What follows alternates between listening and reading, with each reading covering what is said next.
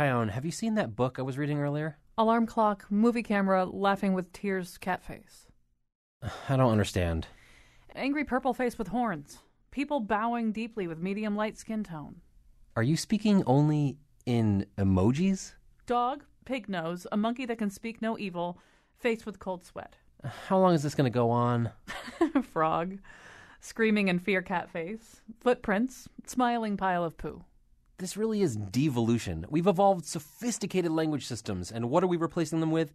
Idiotic pictographs. You should be embarrassed to be part of this. Flushed face, unhappy sideways cat face. Face of chicken who cannot find the correct emoji. Oh, just introduce the show. Nose with medium light skin tone, smiling pile of poo.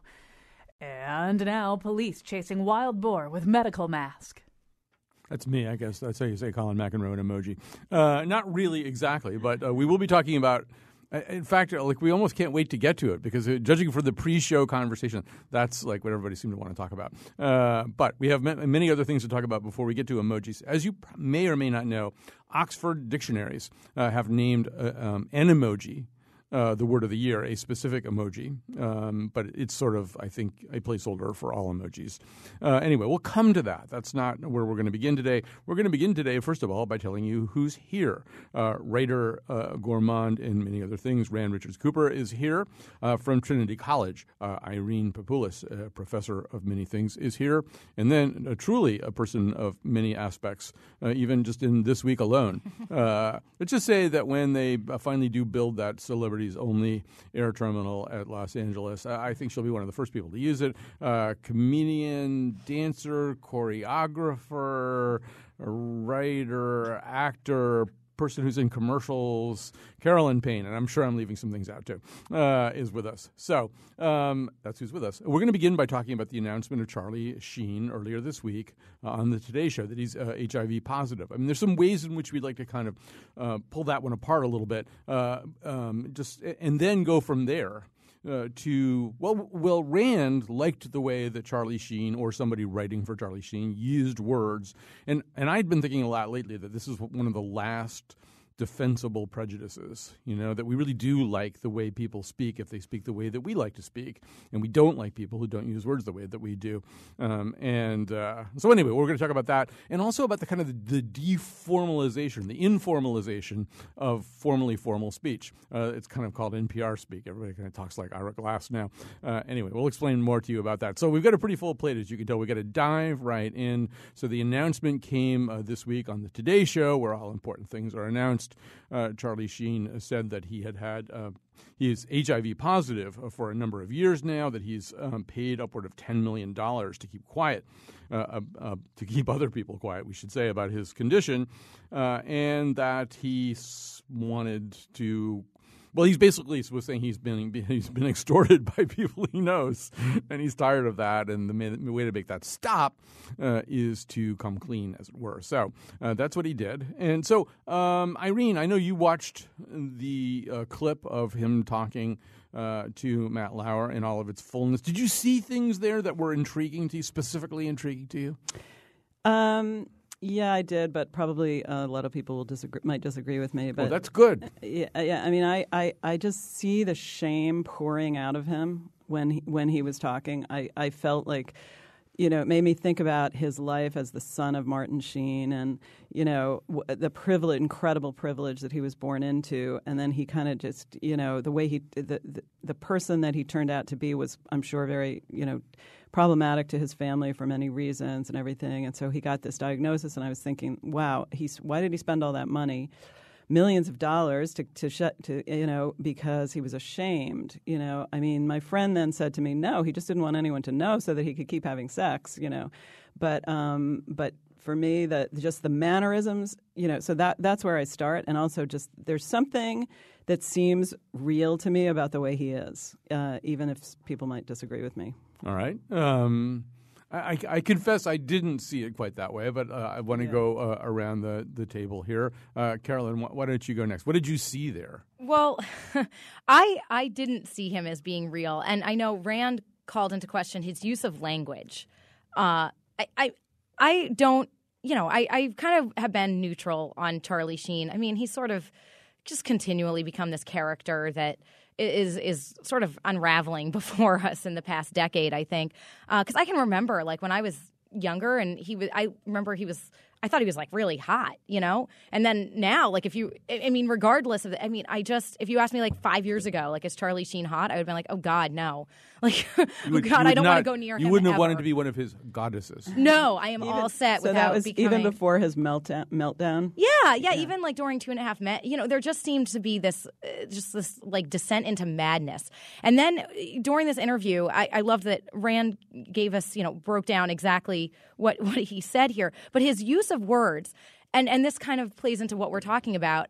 I don't believe I have trouble believing that Charlie Sheen uses that level of vocabulary. All right, just to give people a sense of what that level of vocabulary is, here's a little bit from the Matt Lauer interview. You wrote this to me in a letter and shared it with me yesterday. In and around this perplexing and difficult time, I dazedly chose or hired the companionship of unsavory and insipid types. I'm imagining prostitutes. Regardless of their saltless reputations, I always led with condoms and honesty when it came to my condition. Sadly, my truth soon became their treason as a deluge of blackmail and extortion took center stage in this circuit, circus of deceit. Were these people that you had had sexual contact with and were claiming that you had transmitted the virus to them, or were these people who simply found out about your status and were threatening to tell the world? Um, more the latter. Um, they, they, they, for some reason, I, I, I, I trusted them. They, they, were, they were deep in my uh, inner circle, and I, um, I, I thought that they, they could be helpful, and instead they, um, as I, as I wrote, my, my, my, my trust turned to, to their, their treason. so know? are we talking about lawsuits filed against you here, Charlie? Are we talking about shakedowns? Um, we're talking about shakedowns. Talking about shakedowns, yeah. We certainly now have Charlie Sheen's epitaph. He always led with condoms and honesty. Um, so, so yes, Rand, Rand, what did you hear in those words? Well, I'm just going to bracket for a moment the, the question of the particular language um, because it leads us right into the next Yeah, topic yeah. we're discussing. But um, I, I, I do want to say it was surprising to me to learn that he had paid out millions of dollars. Uh, th- that that's necessary. I think that's sort of what Irene was saying at the beginning. Um, and and it recalled me. I, think it's hard for anyone who's under, say, 35 or so, to remember what it was like in the 80s and and early 90s when um, I'm not I'm not talking about you specifically. There are a lot of uh, people listening out there um, who, uh, at a time when to to be HIV positive was to believe that you had received then and there uh, a death sentence. When uh, fear rolled through the, the culture really like a tsunami and totally blasted in particular sectors of the society.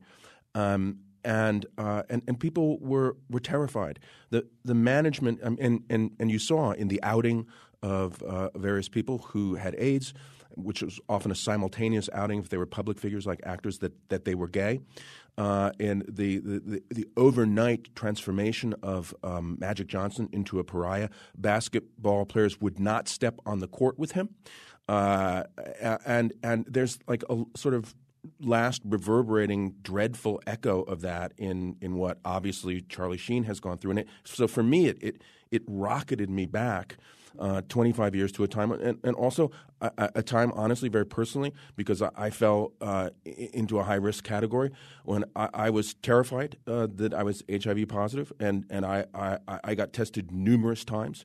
Um, and uh, um, and so th- this was like a last recrudescence of a kind of cultural dread that, for the most part, um, we've put behind us, and uh, and, and that, that's sort of the first response I had to this. I think that there's still uh, my best friend from childhood, and I've spoken about him on this because I've helped him with various projects that he's done as an artist that have stemmed from this. But my best friend from childhood is HIV positive, and the it, he kept it a secret for about six years. Including from, I mean, I knew within that, but there was a period where even his closest friends and family he didn't want to tell.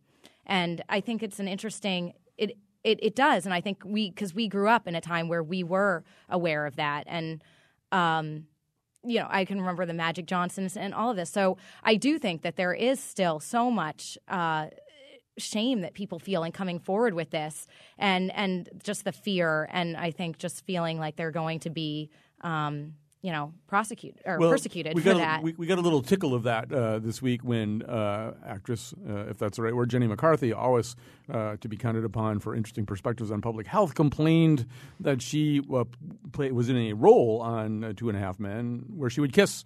Uh, Charlie Sheen with some regularity, and that she was not told about this, and this was unfair. That apparently, I didn't know this. Maybe this is something you've had to do, Carolyn. I don't know that, that you actually do. If you're going to kiss somebody on television, you have to say whether you have a cold sore. You have Yes. to you have, you have to sign. well, you don't. It depends on different situations, but uh, generally, it is something that you do want to disclose, uh, just out of respect for the other actor. Mm-hmm. Right.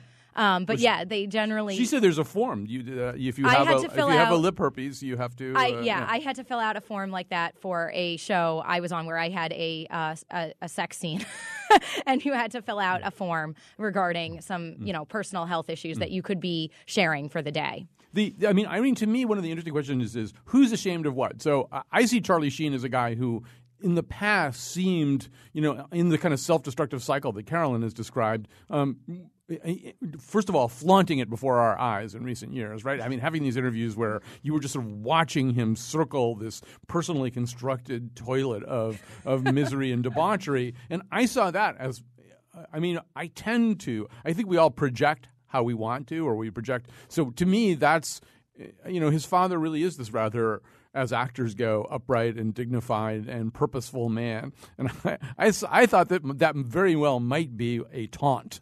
You know, like look what I turned into, Dad. look how much I've disappointed you. It occurred to me. I mean, I'm not saying that's the case, but it occurred to me that that was possible. But it's interesting what people are and are not ashamed of. So yes, he didn't want anyone to know that he had that he was HIV positive. No, a lot of that is because there's a fairly limited number of ways you can become HIV positive. He says in the interview he he would not have been through a needle uh, through intravenous uh, drug use, uh, injectable drugs. He doesn't do that. Uh, but he also re- refused to say how he thought he got it, which is his business, obviously. There's no particular reason why he should have to. Although, if you're making the argument, well, I'm doing this for the sake of public education, you know, well, then you probably should say how you think you got it. Um, but there, it, it, it, I agree that there was shame there, but it was sort of unclear to me what the shame was. I mean, in some ways, in, your, in this society, which prizes health and vivacity and vigor so much, you know, sometimes people are just ashamed if they get sick from anything. Right. Yeah, I think so. And um, but I think he, yeah, I mean that the image that he was projecting even during his meltdown was, you know, invincible. You know, and Mm-hmm. didn't so he? Didn't he even say he was invincible at one point? because he drank tiger Tiger blood. Yeah, well, there, and that's why I just love that. Like Matt Lauer is just so funny. I mean, just on, on some level, he just, you know, the way he sort of acts like, okay, whatever it is, I'm just going to act like we're having a regular interview, you know. and um, he said something at one point, you know, went how long ago was it that you found out? And he said four years, and he said. Okay, was that the time of the tiger blood and all that, you know, or something like that? And Charlie, instead of saying yes, which I expected Charlie Sheen to say, yeah, I'm going to just blame That it all on that. that, yeah. he said no, and I that to me seemed like he was trying. He he has this urge to be honest. I mean, it's not consistent, and it's all messed up and confused and everything. But there's some there's some desire in there somewhere. I think, at least that's how I read it. To to to actually be honest. Like his face just looks so he's so intense. You know, when you look at his face, he's not.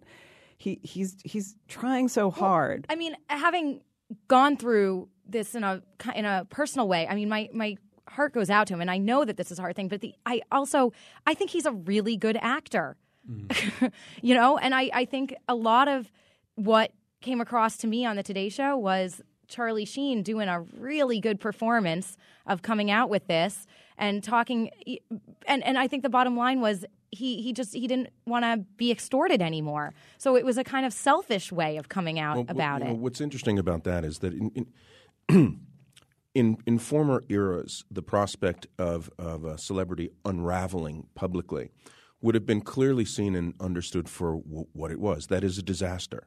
Uh, now, Charlie Sheen, to whom I haven't been paying direct attention, but he's he's sort of like a loud noise in another room. You you know it's going on, and it seems that he's been unraveling for years.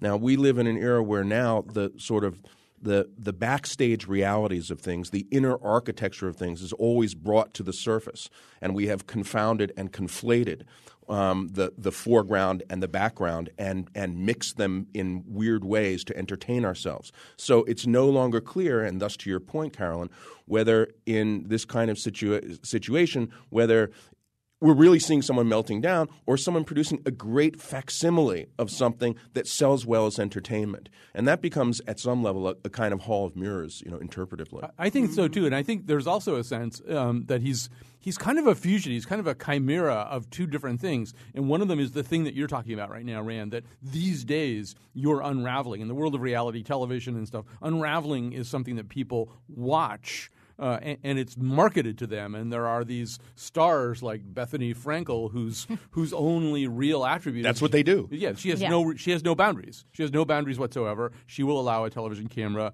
to film her pooping or you know or having a you know. Wow, I never heard of Bethenny Frankel. Billy- Bethenny Frankel, yeah, she's Real like sort Housewives of New York. Yeah. There's that favorite emoji. Yeah, there you go. Of, uh, or, or having her OBGYN exam. Uh, She doesn't care. She'll just do it. So you sort of got that. And Charlie Sheen has been part of that. He's put on this incredible spectacle of himself over time. But you also have you know, you, this all used to be taken care of by handlers, right? Movie stars had these incredible apparati of, you know, uh, publicists and stuff like that. Like I found out today, I was trying to think of a good example of this. So I found out today that Raymond Burr was gay. I had no idea Raymond Burr was gay. And we were just doing a thing about the Rear Window, which of course he's the villain on. But I mean, I was a big Perry Mason fan. I liked him on Ironsides. I had no idea he was gay because I was not meant to know that. Uh, and in fact, what his publicist and he did was invent wives who never existed and died. He had two dead wives who were completely fictional. Uh, you know, but like if you were reading about Raymond Burr back in the day, you read about these two wives he had who died. But there weren't they, they never they, one of them was like a Scottish actress or something. I mean, they like had these backstories. They were completely fictional. You can't do that now because Radar Online or something is flyspecking you and, and everything that you say. But in a way, this seemed like it, it was a little bit of a throwback to those days. Like he had for four years and at a cost of ten million dollars tried to manage a story in the old way. And and and I was also struck by the casualness of extortion. You know, it's kind of like, Yeah. well, people who know you, you know, they're going to ask for money. After they take pictures of your medicine in the medicine cabinet, I live in fear of everyone I know right now. what kind of But world it's such, is a, it's this? such a it's a it's a world where there's such confusion about what is what is real, what is the real person, what is the authentic person. You know, there's like these little bits that sort of seem realer than the person than the polished image. Mm-hmm. And what is public But and what is those- private. The- Yeah, and what is public and what is private. I just wish my father were alive so he could hear that news about uh, Raymond Burr. That would be so he would be he would have been so interested.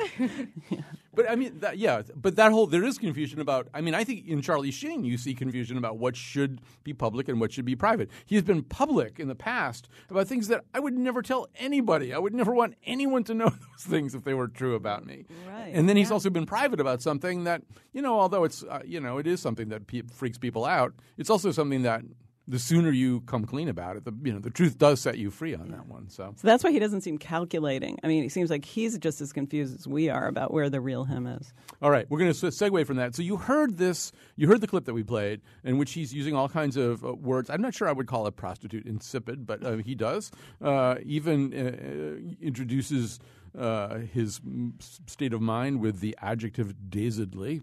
Uh, and so, Rand, you said as we were passing uh, emails back and forth that it, it made you like him better. I don't know how seriously you meant that, but you probably did. Oh, I meant it. Bit. Yeah, yeah.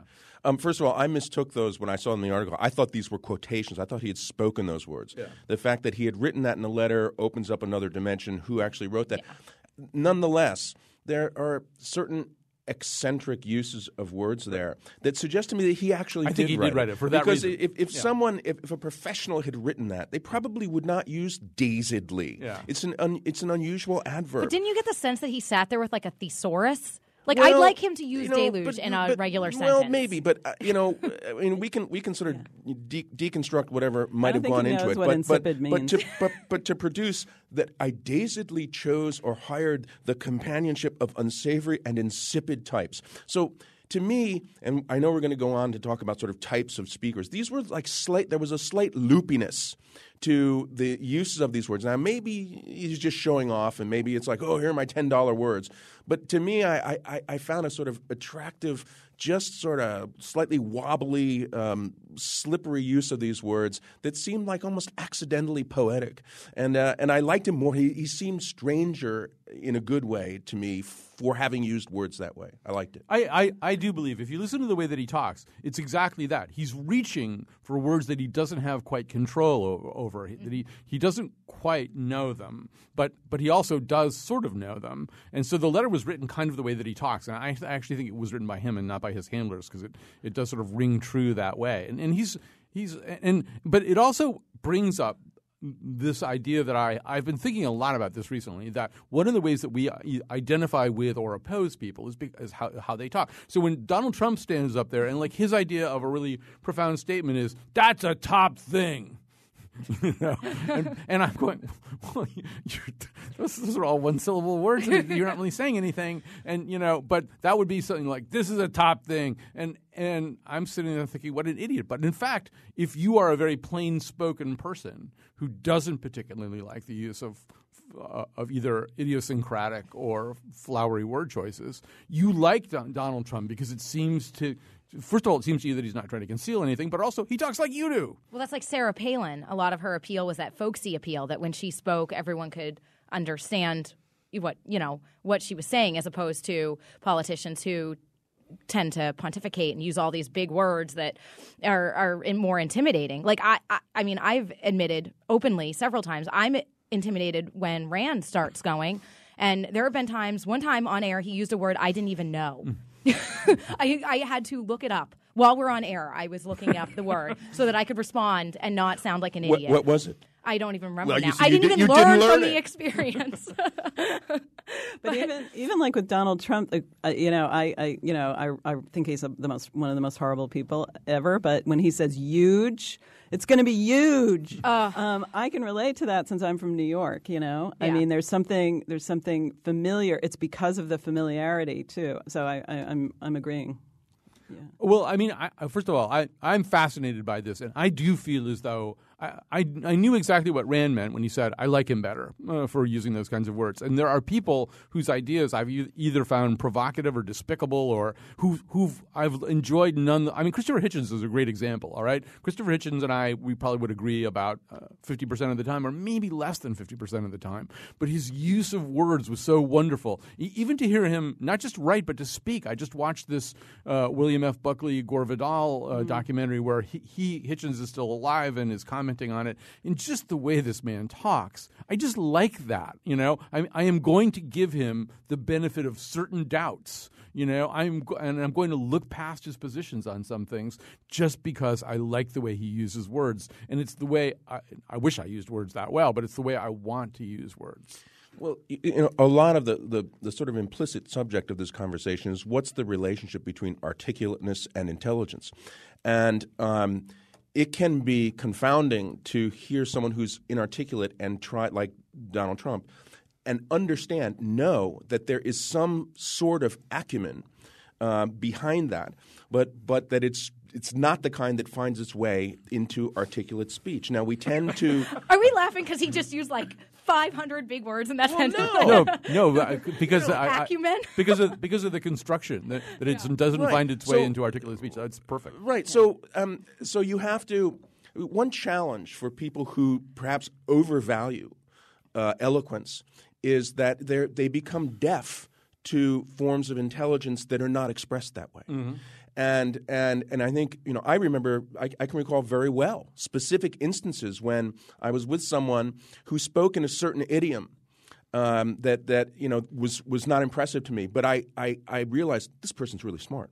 And I remember being a, in my 20s, I was out in California, visiting a friend um, in Southern California, and he, his girlfriend had another friend who spoke in this sort of like Valley Girl – bimbo sort of way, and and I was having a lot of trouble really even understanding what what the person in there was trying to say. And then we, we were in some situation, I forget, she was describing a party she'd been at and her quick take on one of the guests, and she, in staccato fashion, just said, Well, he was this and, and that, and you know, gun in his waistband, maybe, I'm out of there. And, and, and, I, and I realized, oh, this person goes right. She she understands people.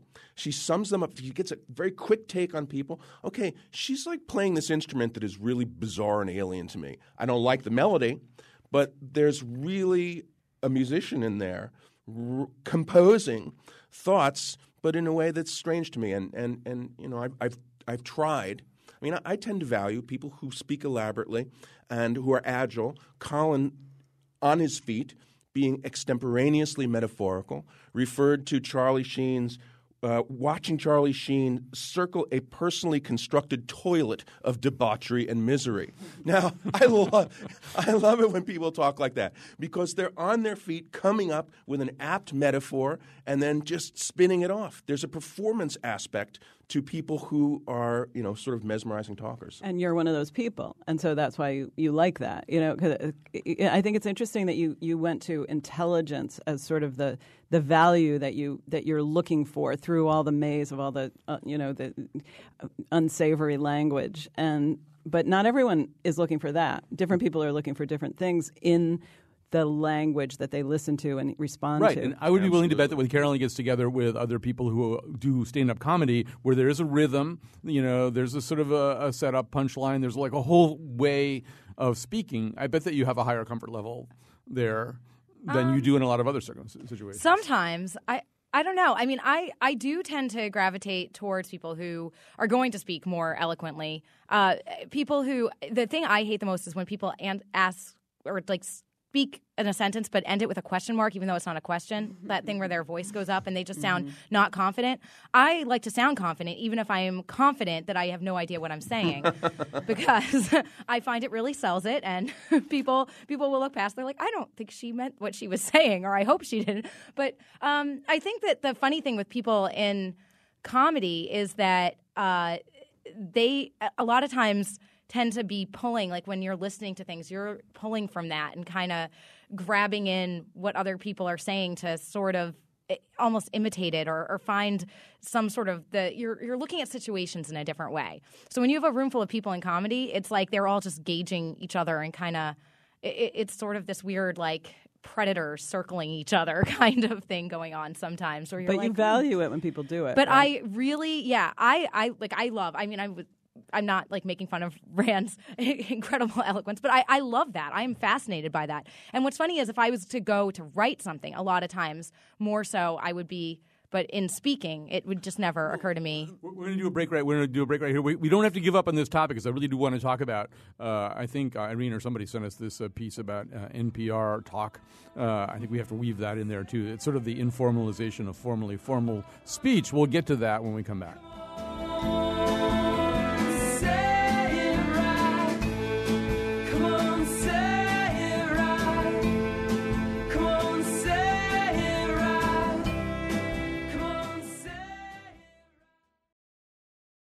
Actually, we have an email from Paul and Willimantic who's saying exactly what the panelists were saying while you were listening to the break. Don't confuse the big vocabulary with being articulate. That's absolutely right. We were just saying that, um, using it for its own sake. Not so great. All right. Well, one of the other things that we looked at as we were getting ready for the show was a piece uh, by Teddy Wayne uh, in the New York Times talking about what he referred to as the NPR voice. He says, in addition to looser language, the speaker generously employs pauses and, particularly at the end of sentences, emphatic inflection. This is a separate issue from upspeak, the tendency to conclude statements with question marks, which uh, Carolyn was just talking about. Um, a result is the suggestion of spontaneous speech and unadulterated emotion. The irony is that such presentations are highly rehearsed, with each caesura, uh, that's a nice word there, uh, calculated and every syllable stressed in advance. And he goes on to cite Ira Glass as the guy who really is the most influential person in that way, uh, and the person who kind of introduced a new style. Um, I, I would go on to say also that, you know, Carolyn, you were talking about Sarah Palin before, and in a way, I think she did that a little bit in politics, right? Her her manner of speaking. Oh, I just did it right. Yeah, uh, I did did it right. she did she did that in politics. Her manner of speaking included a lot of you knows and things like that. Things that a formal speaker, someone running for vice president, they're not supposed to pepper their spe- speech with that, but it was effective up to a point. It was effective in suggesting, well, she's this kind of unscripted, informal person, and that's what we value now. I mean, Irene, the, one of the points of this article was that we have we have very, very uh, seamlessly and quietly, silently gone from this very formalized manner of speaking, the way that Dan Rather used to speak, the way that Walter Cronkite used to speak, you know, in these kind of formal situations, to an environment that really prizes this almost studied informality. Yeah, I don't know. I don't know how. Stu- I don't know if I agreed with the writer that it was as studied as he thought. I mean, you think Ira Glass sits there and practices? Okay, how I'm going to say it just with the I will. right. I, I will. I'll almost guarantee you that Ira Glass retakes anything he does 25 times until it sounds exactly right. Just knowing a little bit about how that program's done. yeah. Okay. All right. So I guess that's I you know it's you know it's like I think um, Charlie Sheen is is um, authentic. I think Ira Ira Glass is authentic. I'm wrong because it's I all think studied. It's, the interesting thing is this unscripted, how the whole y- now they want speakers. We we tend to like speakers who are kind of more authentic or that we're perceiving to be real. But and it's the same thing with television. Like now we like reality TV and we like these series that are somewhat unscripted, where it's that there's like a guideline and the actors are just improving and and you know as a performer that's a lot of fun. But the behind the scenes with that reality and those unscripted series is really a lot more scripted than you think. But I do think that it's interesting that now, as a culture, we are really much more into this, uh, even if it is just kind of this seeming sense of everything being an improv and unscripted. Oh, I mean, the I like- give me- riskierness. Give me, Edward or R. Murrow. You know, I, I, I, I don't know. I like the other kind. Well, but I, yeah, I think, but I think it's worth saying. What is the most prized? What is the most valued talent right now? And I think the most valued talent was the ability to kind of nail it that way, in that pretty formal way that suggested um, that you were able to do that. And and now I think what is. I I think the values have shifted. I mean, it's not a complete shift, but that you, you get rewarded now for being able to in, to achieve that casual sound when Could you I, speak. could, I, could we ask you that, Colin? I mean, do you do you, are you conscious about how you how how you speak in that respect? Well, uh, we're going to talk. Uh, if we have time in this, we're also going to talk about the fact that one of the things that happened was uh, that has happened is a lot of people are broadcasting who didn't used to be broadcasters, particularly with the rise of the podcast. And so I entered into this world, into that world at exactly that point. I think I, I came into radio having no radio skills whatsoever and no radio training whatsoever. And if you notice the way that John Dankosky talks and the way that I talk, I, I don't. I'm not as good. I'm not as polished as John. I, I, I hope people will forgive me for that, although I get a lot of emails suggesting that they don't. Uh, but, Rand, what were you going to say? Well, you just stole some of my thunder since the comparison of you and Mr. Dankosky was something I was going to bring up. Um, a, a, a Yiddish scholar, uh, sometime last century, said that a standard language is nothing but a dialect with an army and a navy. The notion being that it takes a sort of belief in imperial force to enforce one standardized way of speaking and derogate all others as inferior. The web and the social media that have spun off of it are a great democratizing force in communications. And, uh, and so the empire, the, the Army and Navy have sort of been sent away. And, uh, and, and, and a much or have they? well, a They're much a I- different one. Well, this is this is I mean this is the framework that I'm that I'm seeing this in, and voices that were formerly marginalized that didn't speak the standard language, including our host here, um, are, are are now uh, flourishing.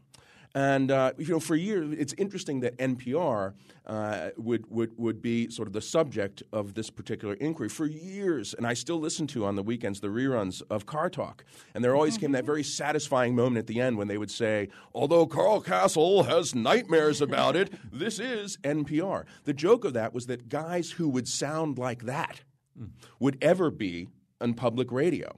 And, uh, you know, 10, 15, 20 years ago, that, that was a great joke.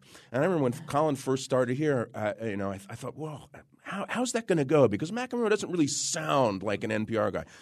Dankosky, John Dankosky, has the NPR voice. And Colin, well, you know, he's much more eccentric verbally. Sometimes it seems like he mumbles a little bit. He moves laterally. He jumps quickly. Um, it's not that sonorous, official speaker. And uh, and so what you know we're talking about here, and what that article interestingly did is said that this has become such this a, a, mark of authenticity that people are now practicing at say he accused Michelle Obama of practicing a certain kind of stutter so that she would sound more sort of authentically earnest. Yeah, like she was coming to these things. I want to save time for emotion emojis, but I mean, one proof of this, Carolyn, would be in what in what previous world would Mark Maron have an incredibly successful interview show? You know, a, a guy whose diction and voice and I mean everything about his presentation is absolutely wrong Yeah. for any kind of interview show. But I mean, he's you know, WTF is just this incredibly popular thing. So, and he's an example also of someone who managed to sound very genuine. He can't ask a question without running through all of the, uh, you know, I'm going to ask you this question. I mean, you're, you're taller. I'm short. Do you think I'm short? I, I think I'm short too. it takes him 20 minutes of this to just get one question out. Uh, anyway, we have to quickly shift gears and talk about the fact that Oxford Dictionaries uh, has uh, picked an emoji as a word of the year. Um, and Wolfie, I think we can even tell, we can have Siri tell them what that emoji is. Face with tears of joy. Face with tears of joy. Thank you, Sarah Flaherty, our intern, who did that for me today. So, um, so Carolyn, uh, well, actually, I'm going to start maybe with Irene, since she's the English teacher. Uh, is is this the another sign? Is, are we going to go declinist on this? Uh, is this another sign that our civilization is in decay? I don't know. I mean, it, somewhere in the article it said they were modern hieroglyphics, so it is kind of interesting to think. All right, language started with hi- a kind of hieroglyphics, now it's devolving back into it. But um, I think they're fun. So, um, and uh, the fact that it's the word of the year, I find, yeah, I can't help my my English teacher self can't help feel, you know, raise an eyebrow to that, but.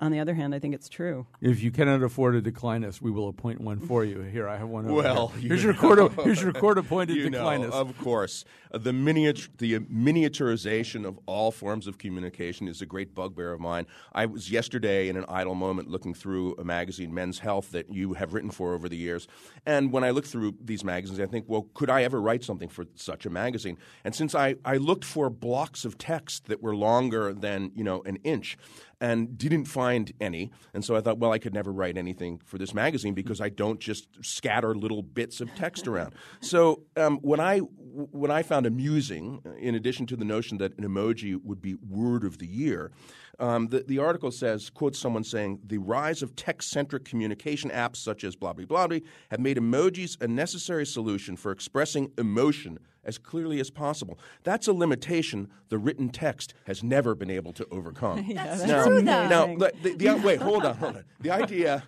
that that written text has never been able to express emotion clearly. If I thought if only Nabokov, the Brontes, Dickens, or whoever wrote the Song of Songs could have known that, he would have written, "Let him kiss me with the kisses of his mouth, for your."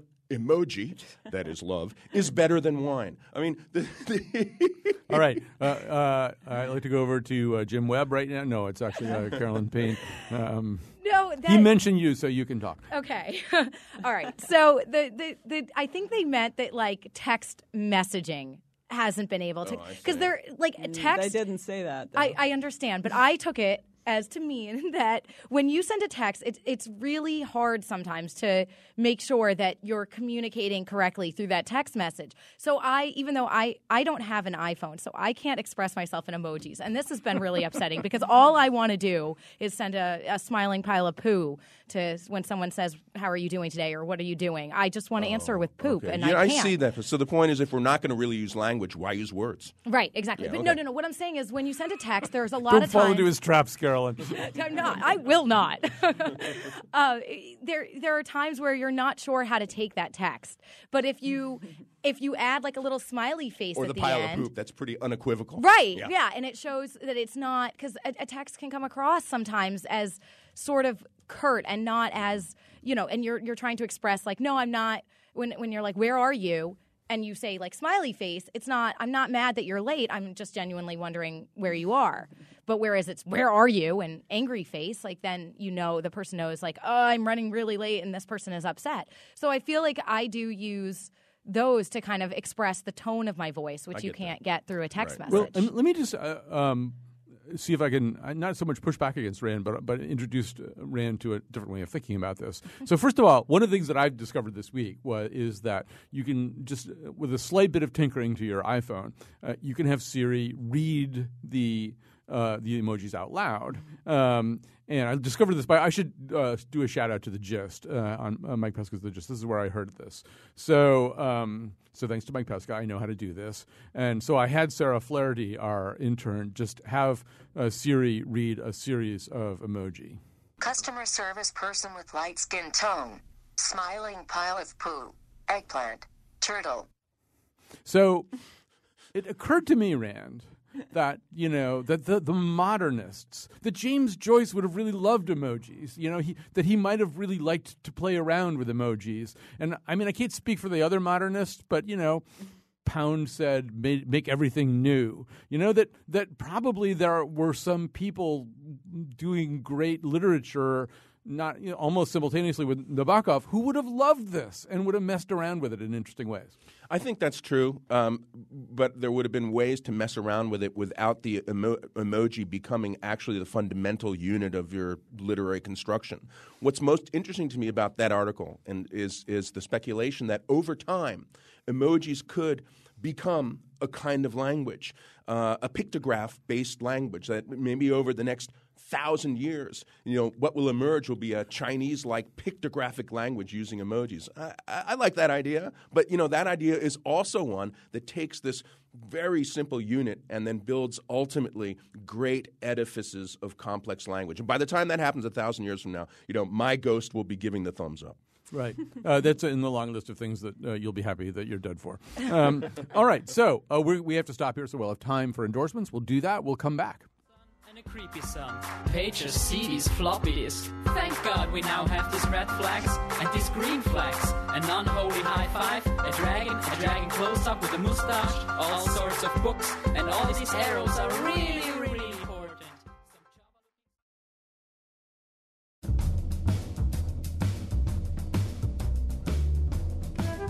Today's show was produced by Colin McEnroe, Lydia Brown, and me, Chion Wolf. Greg Hill appeared in the intro and tweets for us at WNPR Colin. Our interns are Amanda Gallagher and Sarah Flaherty. The part of Bill Curry was played by Emilio Estevez. For show pages, articles, and instructions on how to say here and now in emojis, visit our website wnpr.org/colin. On Monday's show, Lawrence Lessig and Colin debate whether Connecticut clean election laws really work. And now, back to Colin. Yes, Lawrence Lessig, a, a legal scholar and erstwhile presidential candidate, is often cites Connecticut as this place is really going to fix its election process, which I feel he says because he doesn't know how bad things have gotten here. So he and I will talk about His that. on Monday. campaign must be really over. It is. He's Yeah, done. 'cause done. he's here. Yeah, exactly. Um, so, um, well, I mean, he's actually withdrawn. Anyways, time to do endorsements. Uh, before we do endorsements, let me mention also that tonight, uh, Chion Wolf be, will be hosting her storytelling event, The Mouth, uh, tonight, 7.30, Mark Twain House and Museum. Get there early. It, it sells out. This one is going to be animal stories. Uh, and admission is just $5, which is one of the reasons it sells out. Also, it's really a lot of fun. Storytelling is taking off. Um, all right, so uh, time to endorse.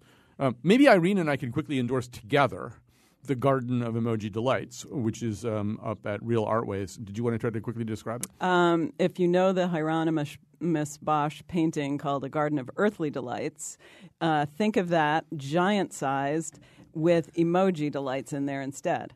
Yes, it's uh, by uh, Carla Gan- Gannis, uh, is the um, creator of it's called what's, what's called a digital C print. I, I don't really know exactly what that is, but uh, she's used uh, digital technology somehow to do this. And That- that's amazing. when you you have a print, but then you add on digitally these um, you know details that give it texture on the surface of it.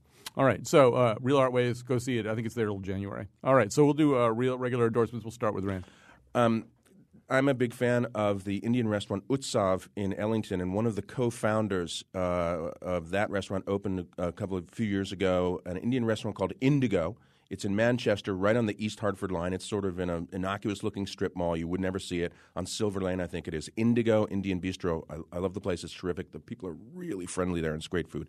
Second thing, um, my wife, daughter, and I all love Broadway musicals, and occasionally we wander into the community theater scene here. So this weekend we are going.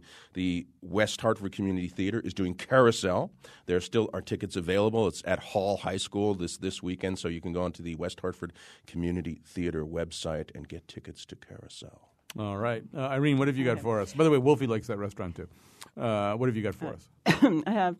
Uh, well, every Friday I, I have breakfast with a friend of mine, and I uh, first of all would recommend that, like just having a having a date, a standing date with people that you want to talk to, um, because otherwise you'll never see them. But anyway, we always walk into West Hartford, and this lately a couple of times we walked to this place called Sam's Gyro, which you would never think of as a place to go for breakfast, but they have breakfast, and the guy makes these beautiful omelets with spinach, and he has this beautiful pr- presentation, and it's just it's fun, a fun place to go for breakfast, and you can sit outside even now. Is that on South Main Street? Um, on Yes. South Main Street, yeah, surprisingly good. They've also Um, tried to do jazz at night. Uh, yeah, there. I've it never- look, looks like some kind of Viggo Mortensen movies about yeah, to break out there. I know. I want to go. I want to go for that too. And Sam's the gyro, Gyro. And the gyro's good. And quickly, there's this um, book of essays that I'm reading called Grammar Lessons Translating a Life in Spain by this woman named Michele Morano, who talks about moving, moving to Spain, learning to speak the language, and her love life, and all kinds of things. It's just a lovely book of essays I, uh, that I recommend. All right, Carolyn. All right. I am actually embarrassed that I'm endorsing this, but I stumbled upon it and it's really quite good. Scream Queens, it's on Fox. Uh, it's Jamie Lee Curtis is just phenomenal in it. When I first heard that she was in it, I was like, "What is she? What, where So what- what is the gone?" concept? What's the so it's a sorority house at a college, and they're slowly getting killed off one by one, and there's a whole backstory. So it's it's kind of you know it's your classic like she? slasher. She plays the dean of students, and she is phenomenal. And I'm sure like you've seen like bits and pieces playing in different media. Uh, episode a couple weeks ago, she recreated her character is in the shower and gets attacked. So it's you know it recreates the scene from Psycho, and but there's obviously a twist to it. Um, yeah, it, it's it's actually so well written for a it- it's a show that knows that it's not you know it, it, it's not like a breaking bad. It's not going to be this amazingly well written show but it is so poorly written to be well written if that makes sense. And um, it really is just great. And it's a really fun way to just sit and pass a couple hours. So you can catch up on it and it has like four more episodes i think this year I actually do a Tumblr of things that Carolyn has admitted to on this show, and really being embarrassed about that doesn't really make any sense given some of the other things that you've talked about. Really, true um, uh, is that it for you? That's Yeah, it for done. me today. Okay, so uh, yeah, I've got a few today. So um, first of all, I really rec- recommend the movie um, The Siege. Uh, it was done by uh, the director Edward Zwick. It was done way before 9/11.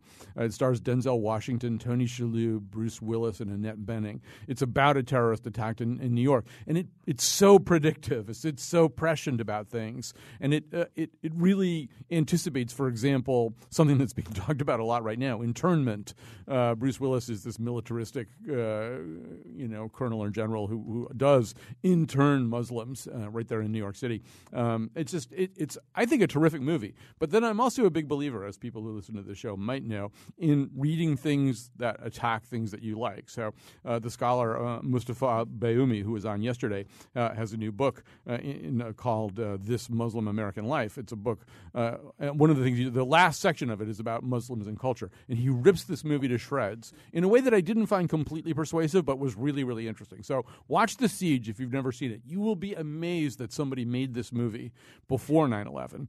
Uh, and then if you feel like having your suppositions pulled apart, you can track down Mustafa's work. Um, on in the world a couple of podcast things, particularly if you've seen by now Spectre, listen to the first 42 minutes or so of Daniel Craig's interview on the Nerdist, the Nerdist podcast. The Nerdist podcast is a very weird thing because Chris Hardwick is not a good interviewer, but he and his his Confederates are so good at relaxing people that they talk in a way that they don't typically talk. They're, and and Daniel Craig reveals himself to first of all be a very funny person, like a very funny person, and a, pretty normal person considering all the things, all the excuses he would have not to be normal. So, but after about forty minutes, these interviews go on way too long, and you can actually tell there's like a moment where you think, oh, now they're just asking, they have no idea what to ask, but this will just keep going. Also, now this is not for everybody. This is only for a small group of you. You have to have pre- you have to I mean this is much worse than anything Carolyn has just endorsed. The Rosenthal and Jeselnik Vanity Project. This is a podcast that features the the comedian Anthony Jeselnik, who is a notoriously, I think you would agree, tasteless um, uh, comedian who who has this persona, this arrogant, strutting persona. And he and his best friend Gregg Rosenthal now do a podcast about football on the NFL dot, uh, NFL Network, and they're constantly just talking about how they're about to be canceled, which I think is probably true. All right, I've got lots of other things that I could endorse, but I'll stop there now. But but like if you have refined sensibilities at all, don't listen to that. But if you do, go back a few episodes because you need to. They need to set up their storyline a little bit. Thanks to Rand, Carolyn, and Irene.